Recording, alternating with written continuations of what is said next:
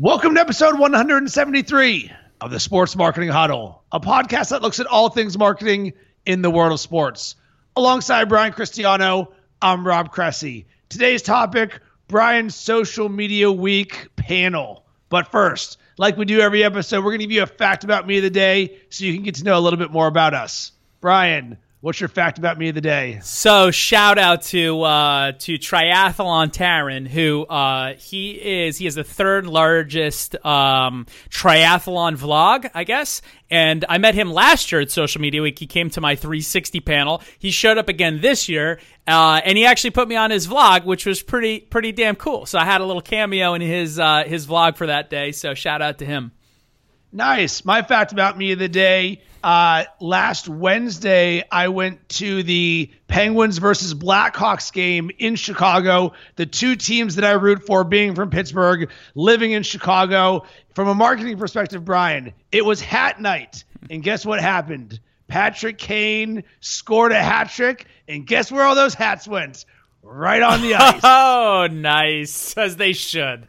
Right which I would love to have as an OTR from a marketing perspective of what is the value in putting a brand logo on a hat, and then what is the value for the brand when those hats then go on the ice. And then, actually, any of you sports teams listening to this, what do you guys do with all those hats? Oh, that's a good question. The value goes up when they go on the ice, but what does happen to those hats? I want to know. Yeah, if any of you guys know, hit us up on social media. Which brings us back to today's topic. Brian, you just hosted a panel at Social Media Week in New York, and I I watched the live stream and took took down a bunch of notes and quotes that I think we should talk about. But first, I'm going to let you lead with what your thoughts were. Well, you know, social media week, especially here in New York City, where it was uh, started, is always, always an awesome event. Uh, you know, Toby Daniels, who who hosts it and who is the founder, he's an awesome guy. Does a great job every year. This year was no exception. A lot, a lot of really great speakers and events.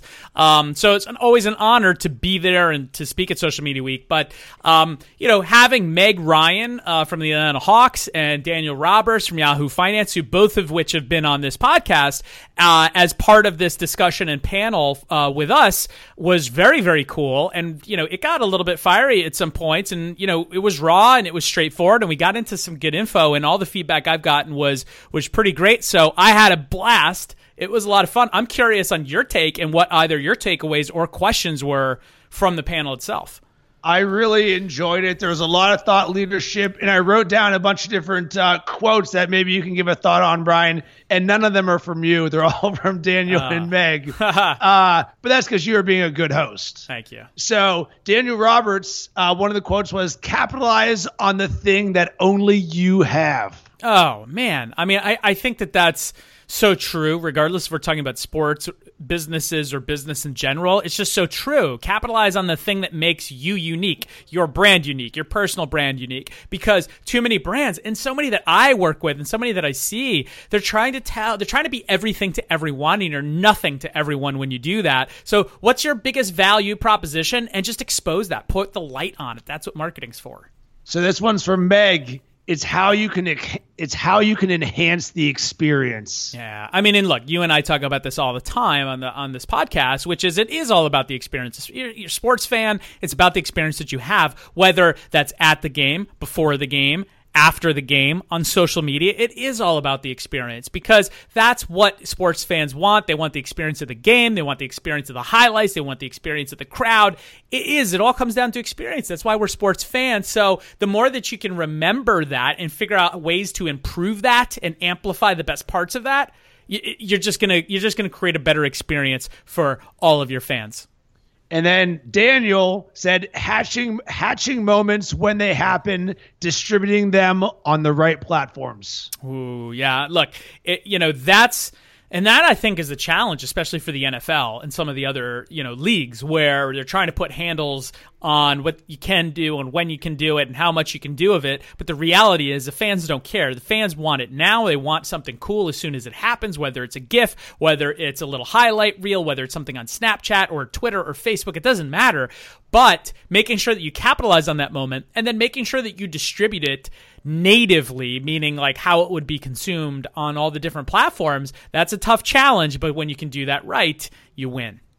So, one thing that I found interesting that Meg says fans are everywhere the team can't be. And I never really thought about it from a standpoint the team has so much content they can create, but they can only get like a half of 1% because the fans are the ones living it and seeing it. So she said, Who do you follow? How do you share content? When is it appropriate to use this? Because one of the things we talked about, Brian, was we don't get teams engaging with us personally very often. I think that's one of the biggest things where teams are leaving on the table, brands as well which is especially if you're a team where she's right, where the fans ha- are are all of the other you know eyes on the game and the players, and they have other content, and they're creating memes, and they're you know posting behind the scenes videos. So if the teams or the brands themselves can get involved in that conversation, help to amplify the ones that make sense, reach out and have a conversation with all the other people getting involved, to all of them, man, like what a better experience than actually talking to the team that you love and you follow.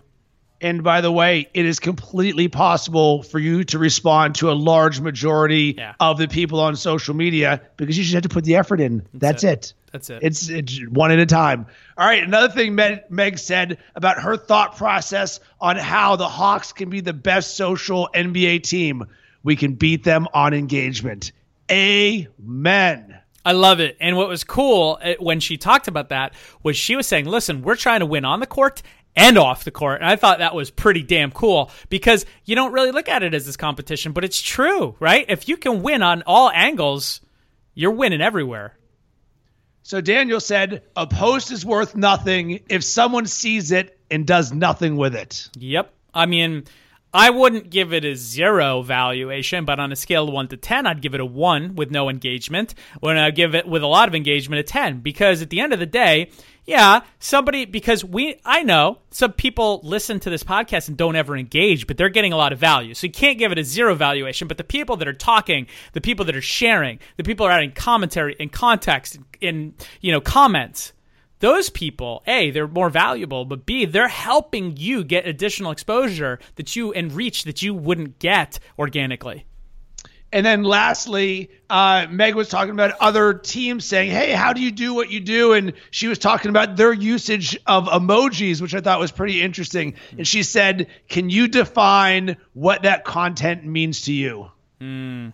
Well, I think I think that that's just tried and true. Well, one, the emoji thing is really cool, and you know we know. I don't remember if we talked about this on the panel because it's um, we had so many different talking points. But I know recently I've had the conversation where it's proven that just putting an emoji in the body copy of either a tweet or a Facebook post or an Instagram post substantially increase, like a three or four percent increase or lift in engagement just by just by putting an emoji. So emojis are super important. But then, yeah, what does it mean to you? What does it mean to the fan? What does it mean to the end person? Person as far as that content because at the end of the day that all that really matters what's the value?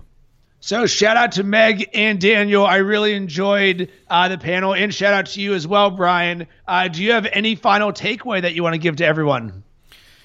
Man, I, I think that the takeaway, just in general, especially talking to the teams and the brands that are involved in sports, there are some teams that are doing a really great job the vast majority of teams and brands are really kind of dabbling still, which is crazy that it's 2017 they're dabbling. So if you're a brand that, you know, recognizes that hey, maybe you know what, maybe we're dabbling a bit. Maybe we need to go all in and really amplify the conversation that we're having, really give value back, really create a conversation there you have a lot of upside and a lot of advantage because you're actually the minority. Like I think the Hawks are the minority. Maybe not, you know, NBA obviously does a better job as a whole, but if we're talking about sports in general, I think they're in the minority of of teams and brands that do a really phenomenal job. Yeah, I see no reason why everyone shouldn't do a phenomenal job. It's it's not that hard. Just it's, it's required. Right, right. For me, it's it's the standard. It, it, w- it would be like I don't know. It would be like going back to 1950, not having your business phone number in the yellow book. Like, of course you would, or the white pages, whichever it was. Who the hell remembers? But it, of course you would have it in there because that's where everyone looks. It's the same thing, guys. Like everyone's on social media. That's where everyone looks. Why would you not have good content and good context and everything that goes along with it? You have to be there. It's required. And as time goes on, it's going to be more difficult to catch up. So I think there's a huge upside for the brands and teams that recognize we could do a better job. I think it's just common sense because every oppor- every action you have with a customer is an opportunity to sell your brand and show how awesome it is. Just because you can't sit there and shake their hand doesn't mean that every time you hear from me, it shouldn't be the greatest experience ever because it should. And that's what your brand should stand for. That's why everyone's always just shouting from the mountaintops, "Look at what I do." You wouldn't roll up to someone and be like, hey, I'm Rob. This is what I do, and just keep keep topping. No, no, no, guys. Every touch point should be pristine. Make it that way, and your fans will love you. It's just a virtual conversation. If we really break it down, this is just a virtual conversation. That's all this is. You wouldn't roll up into a cocktail party and like, yeah, jam your business card in somebody's face before you said hello. You wouldn't do it, but for some, re- for some reason online, people do it.